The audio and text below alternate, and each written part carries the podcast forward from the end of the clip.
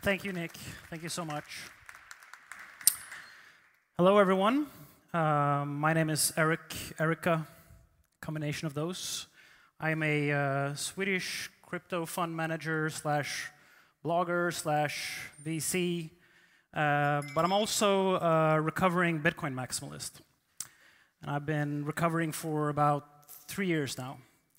And I want to tell a story. Like, I think this is the story of why I'm here on this stage, and the story of how I grew out of Bitcoin maximalism, and why I think this is one of the most important things that is happening in the blockchain space right now, and why I couldn't think of any more crucial place to be. So I want to congratulate all of you guys that are here, and I want to share my story with you with how I came to that conclusion. So, like Nick said, I used to be called the altcoin slayer. In this picture, you see some of the coins that I supposedly killed. They're still out there. I mean, it's really hard to kill coins, but supposedly I killed IOTA, NEO, Hedera Hashgraph. And in this journey of killing altcoins, I always had this belief from the beginning that Bitcoin was going to be the currency that was going to, the network that was going to power everything else in the blockchain ecosystem. And the rationale for that is that if you go back, we're going to go way back in time now, we're going to go all the way back to 2014, when the company Blockstream was founded. So if you read the vision statement of why Blockstream was created, it is actually kind of beautiful. It's a beautiful story. So it reads that the altcoin approach of creating a new cryptocurrency just to introduce new features creates uncertainty for everyone looking at cryptocurrencies from the outside. There seems to be no natural stopping point. Each fork can be forked again ad infinitum. This creates both market and development fragmentation. We think that for cryptocurrencies to be successful as a whole, we must build network effect, not fragmentation. We believe everyone should enjoy freedom to innovate too, without seeking permission from us or anyone. We need a different way to get there than by attempting to disrupt our own success. It's kind of beautiful. To accomplish this, we propose technology to enable new cryptocurrency networks that do not need new cryptocurrencies. Delivering on this vision will require continued investment and in cooperation with the Bitcoin ecosystem as a whole, along with the full-time support of many people with broad and specialized backgrounds. We felt that in the Bitcoin ecosystem and in the world at large, there is a shortage of companies working on trustless cryptographic infrastructure. That's why we, along with our other co-founders who share our vision, came together to establish Blockstream. So this was the picture that they shared, like their vision for how the blockchain ecosystem would grow. And I like this picture so much. This used to be the banner picture of my LinkedIn profile. This was I was so hyped up about that vision for blockchains and for sidechains to interact with each other. And these sidechains weren't originally proposed as, you know, what we see today, where there's proof of authority chain with a bunch of validators. These were supposed to be merge-mined sidechains, reusing the proof-of-work strength of Bitcoin to secure the transaction order. So, and you have the developers here speaking like, yeah, merge mining is an option. You could also have proof-of-stake and proof-of-authority, but merge-mined sidechains that you reuse the hashing power of Bitcoin to secure these sidechains were a crucial element for this vision. And you can even go back and you see Greg Maxwell here talking about using snarks to interpret the programs running inside of sidechains, which is basically what we have today with ZK rollups. So this was already envisioned back in 2014 by the Blockstream developers. And what was the purpose of being able to run a snark to interpret other programs? Like, what was the vision? Well, it was the vision already then to build things like DEXs, to build trustless peer-to-peer marketplaces, options contracts. All of those things that we see blossoming in DeFi were already the vision back then. And in 2015, they said, you know, in the coming weeks, we're going to publish a proposal for a fully decentralized two-way peg The peg is how you transfer an asset from the main chain into the side chain and back. That would be completely decentralized, and the side chain itself would be merge mined. But it never materialized. But in 2018, I still believe that this was the vision for Bitcoin, that we would see this ecosystem of side chains emerging around Bitcoin that would be trustless, merge mined. So I would go around writing these Twitter threads saying, like, in architecture, it is a no-brainer that every structure of importance that we build, whether it be religious monuments, skyscrapers, pyramids, starts with the establishment of a rock-solid foundation to persist through the test of time and with the millennia to come. So I was really in this vision that Bitcoin, as the strongest, most solid consensus engine, would power everything else. And around that point in time, we were thinking in terms of drive chains. Drive chains were the latest iteration of how to build these hash rate-backed side chains to Bitcoin. And this is a pretty funny quote here. So I believe that the only way to compete with Bitcoin is by figuring out how to make a more decentralized, robust consensus engine. And the problem that I had with all altcoins was that all of them were competing in Bitcoin in the exact opposite way. So they were trading away their core robustness and simplicity for smarter contracts. And this is before I understood the concept of modularity. Because if you think about Celestia, Celestia really is an even more simple base layer than Bitcoin is. Bitcoin bundles settlement, execution, data availability together in one monolithic piece. Celestia is that piece that abstracts the data availability and the consensus away and focuses on just that most simple piece. But this was before such constructions existed. So anyway, I was really hyped up about drive chains. I wanted to drop everything that I was doing at the time to build a drive chain. And even the Bitcoin core developers, so a lot of them were on board with this vision. They wanted to also see drive chains come into fruition. They thought it was a good idea. But something happened. This is just 1 year later. Just 1 year later, something changed. And I think it was the block size wars that got so intense. And what a lot of Bitcoiners realized is that the miners are not our friends. The miners had previously been involved in every upgrade in Bitcoin. Using their hash rate, they signaled their support for upgrades, and the miners were working together with the community. But during the block size wars, we kind of realized that miners weren't our friends, and we wouldn't want to give, because in a merge mine sidechain, the problem is that the miners can always steal the coins from the sidechain because everything is relying on the hash rate. So something changed in the sort of conversation around drive chains. We didn't want to give more control to the miners. And one thing that happens when you have a merge mine sidechain is that if you are not validating these merge mine sidechains, you're not mining those sidechains. You don't get the fees from those sidechains. So if they have a lot of MEV, only the miners that have very high capacity bandwidth are able to extract those revenues. So something changed, and even Peter Todd, who's also one of the core contributors to Bitcoin, said that merge mine sidechains were Gregory Maxwell's biggest mistake. So 2019 kind of realized that it wasn't going to happen with Bitcoin. Bitcoin was not going to become this piece that powers all of the blockchain ecosystem. And then rollups entered the scene.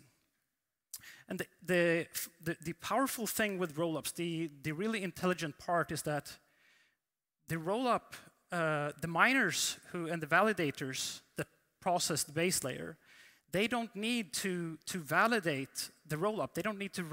They don't need to process the transactions. They can only look at the fraud proofs and the validity proofs to make sure that those systems are safe.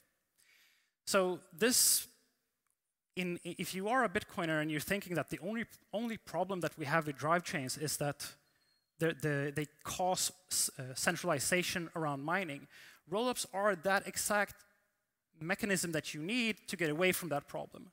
So I sort of wanted to bring this to the Bitcoin community and say, hey, look at the Ethereum researchers. Look at what they have come up with. That actually solves that core piece that we've been looking for all along.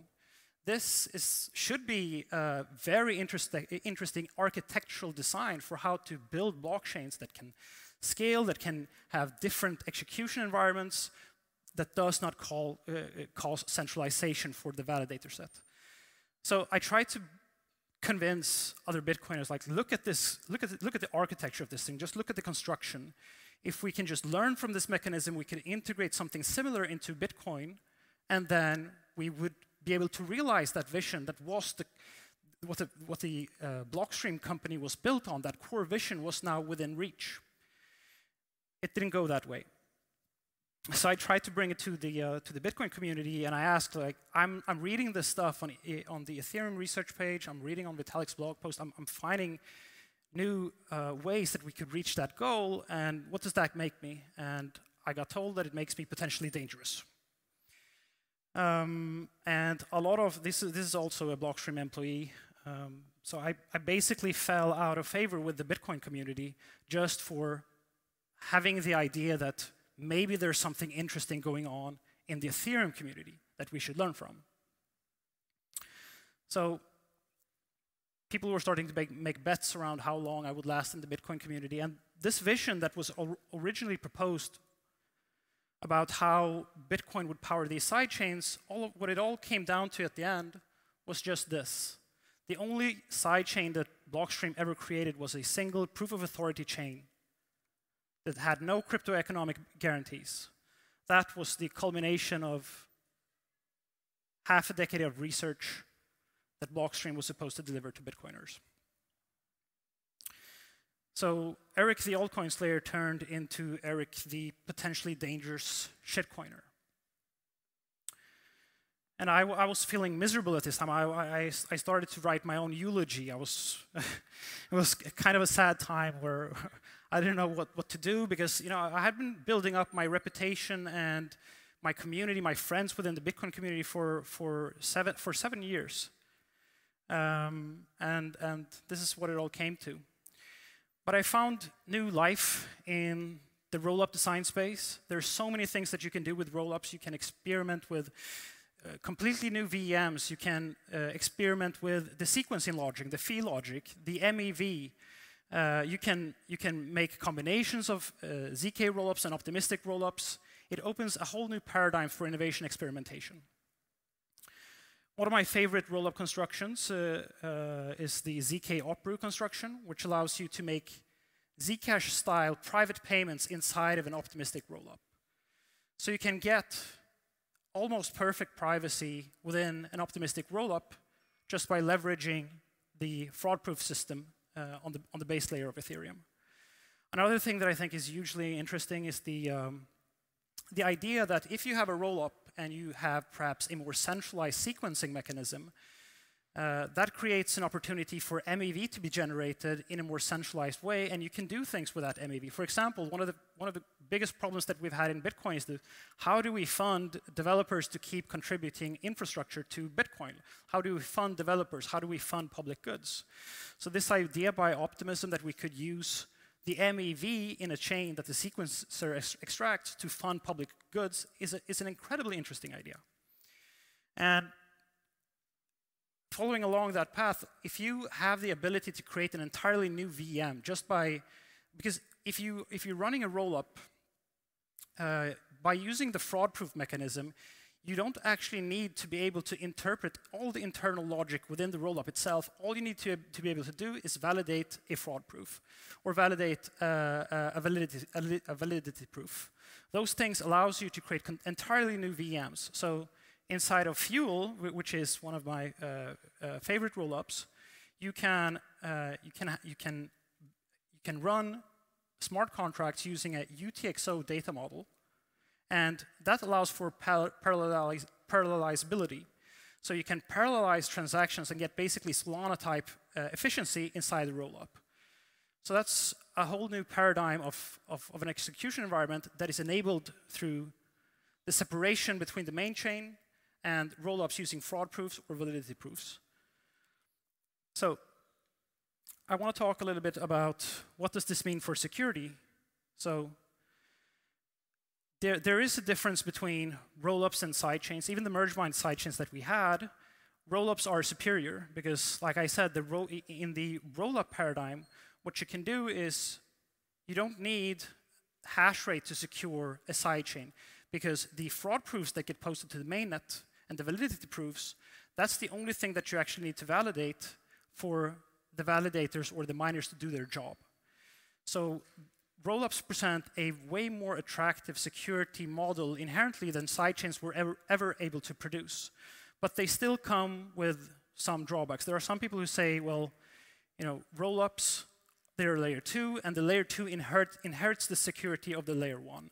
That is, you know, roughly accurate. It's not 100% accurate because there are, of course, some things that there's some level of complexity that comes with a rollup that creates security risks. So it's not like one-to-one perfect equivalency between the security of the layer 1 and the layer 2. There are some differences there, and I think that, you know, it's good to perhaps get a grip of what those differences are. So I mean, the most obvious one is that, of course, you're going to run into some implementation risk. The rollup has a rollup node. That rollup node has its own software. There can be bugs in that software. It's just no way to get around that. If the rollup isn't implemented properly, even on the contracts in the layer 1, a bug can arise. Like if you look at most of the hacks that have happened to sidechains, only a few of them actually happened because someone compromised the keys. In many cases, there are simple implementation bugs that can cause complete failures for the rollup system, for a sidechain system, for any type of system. So every time that you use an external software component, that can have an implementation bug, and you can lose your money by using a rollup this way. There's no way to get around that. The nice thing is that we can theoretically move away further and further away from that risk by improving our systems. With a sidechain, for example, you can never get away the inherent risk that either the miner steals the coins, or in a proof of authority sidechain, you can never get away the risk that the validators steal the coins in the sidechain. But you can get away from that risk if you design a rollup really, really well. You also have a sequencer risk in rollup. So rollup doesn't use the same validators. They don't use the same block producers as the layer 1 does. They have their own set of sequencers that produce the rollup blocks, and there are some risks that, like the most common risk that you speak about is, well, what if the sequencers start to censor transactions on the rollup? Now, for optimistic rollups like Arbitrum and Optimism, there's a way around that. You can post transactions directly to the layer 1 track, to the layer 1 contract on the base layer. And that makes the rollup process those transactions, so you can get away that censorship. It's not as easy on Starknet, for example. I haven't seen a design that allows transactions to be posted on the layer 1 that will automatically be included into the Starknet rollup. You also have MEV risk. I actually prefer to think of the MEV difference here as an advantage, like I showed with Optimism, that you can actually use the fact that you have a different set of sequencers that can be permissioned or have priority, and they can generate MAV, and they can decide that this MAV is going to go to benefit the overall system. But there are still differences in how MAV works inside of a rollup compared to the layer 1 chain. So that's also a risk that you got to think about. Another thing that I think that people don't talk that frequently about is something that I call state access risk. So a lot of people believe that, well, in a rollup, all the transactions data are posted to the layer 1, and because you have full data availability provided by the layer 1 system, that means that you're never going to have a problem to access the state. And you need to be able to access the state if you want to be able to withdraw your funds from a rollup. You need to have access to not only the raw data itself, you need access to the full state. And the risk here is that, okay, well, what if there aren't any nodes who are providing me with the state? The risk then is that if you haven't produced that state for yourself, if you're not running a rollup node, which in a rollup, their execution environments are designed to be more performant. So it's going to be more resource intense to run your own rollup node versus running a layer 1 node. So if you're not doing that, which most people won't do, and for some reason there is no other node that is providing you with what the state looks like, then you can run into a situation where you actually have to generate that state yourself. And if the state takes a very long time to be computed, then let's say, for example, you're getting liquidated in another rollup, and now you've got to withdraw your funds from that rollup into the other rollup, and that takes time. Now you've got to regenerate the state. The time that it takes to generate the state is a risk. It can cause you to get liquidated. It can cause you not to access your funds in time. Maybe those funds lose value. Like maybe there's something happening in the cryptocurrency space, and your assets are losing value. You need to be able to get those out and sell those. If that takes time, well, then that's a risk. I'm coloring these in yellow because these are not like catastrophic risks. They're more like mediocre risks.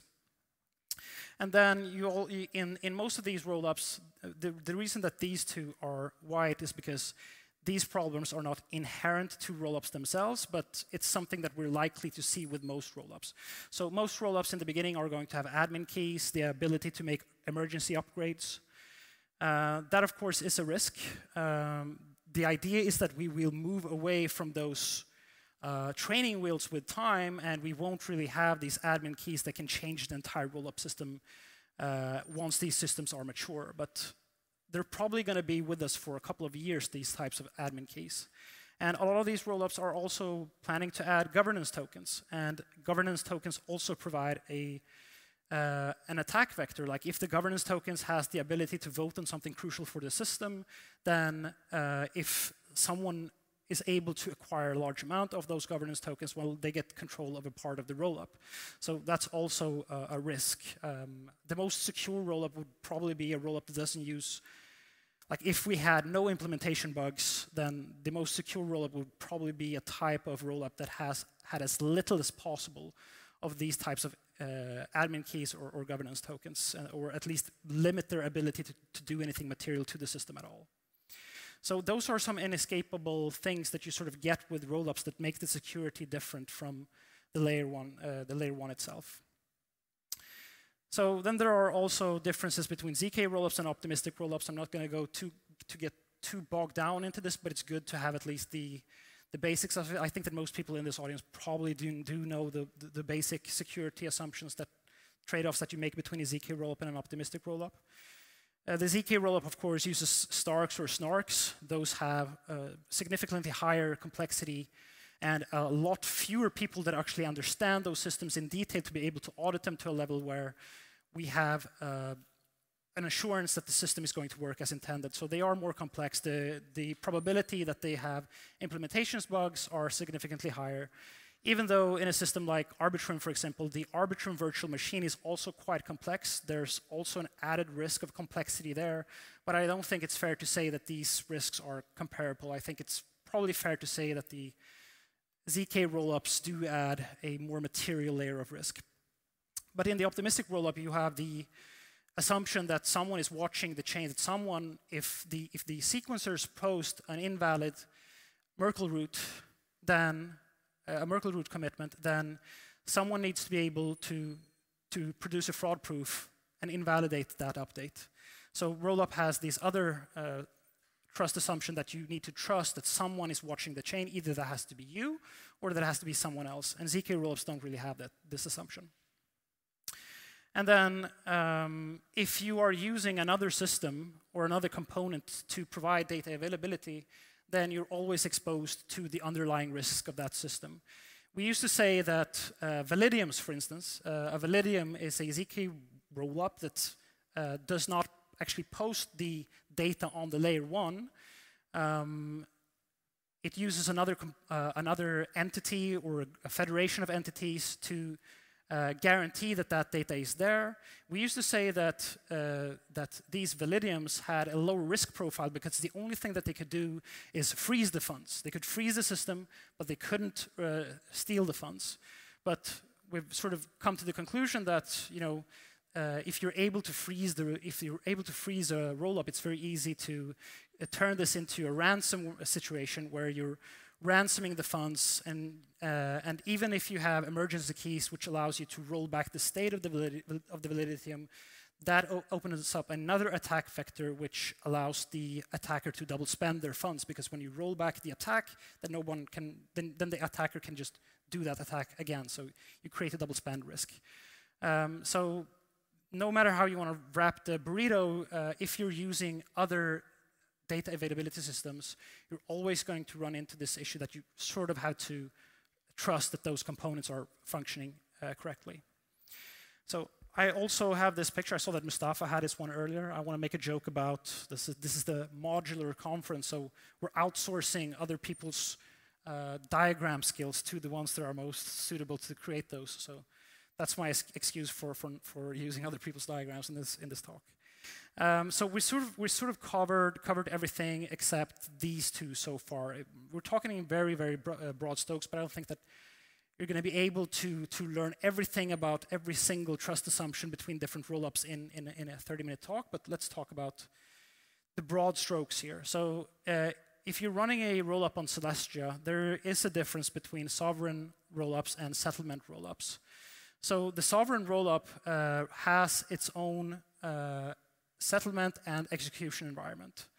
So that allows for a lot of flexibility, because you can hard fork or soft fork the rollup itself and change the rules of that rollup without having to depend on any other community. Celestia is not going to stop you for changing the execution environment of your rollup. So if you want to change something of it inside the execution environment, you can in a sovereign rollup. That gives you flexibility. That's why they're called sovereign rollups. But that does mean that the rollup can change as long as the rollup community decides that the rollup should change, and that means that, you know, if it's a small community, if it's a small rollup, and they are malicious, they could hard fork and perhaps, you know, steal your funds from that rollup. So you have this different risk profile in a sovereign rollup versus a settlement rollup. The benefit of a settlement rollup is where you share an execution environment where many different types of rollups can settle their fraud proofs and validity proofs.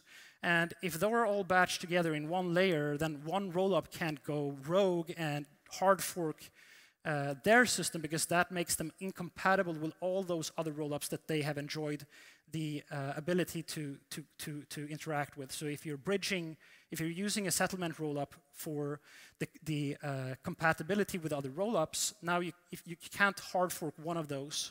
So it sort of ties all of those rollups into that specific settlement layer. So using a settlement rollup with many rollups sort of batches their security together in a different way. Last thing, I wanted to steal another diagram here from Maven. Rain and Coffee made this excellent chart, I think, that shows a little bit easier how these different rollups interact with the Celestia system. So on Celestia, you can have these. You can have a sovereign optimistic rollup. You can have a sovereign ZK rollup, and then you can have these restricted settlement layers for rollups, like Sevmos. But you can also have other settlement rollups like that on which you can build other rollups. That sort of gives you a better picture of what the ecosystem looks like, I think. And if you want to get really bogged down into the very nitty-gritty differences between an optimistic rollup and a Validium or a ZK rollup, I think that Matter Labs did a quite good deep dive into the nitty-gritty differences in terms of security, but also performance, usability, and other aspects that you can look at. So I would recommend to read from this website. It's not 100% perfect. You got to realize that Matter Labs, they have a ZK rollup themselves, so they might be a little bit more biased towards ZK rollups. With that was the end of my presentation. Thank you very much. Great to see you guys, so many of you here. I don't know.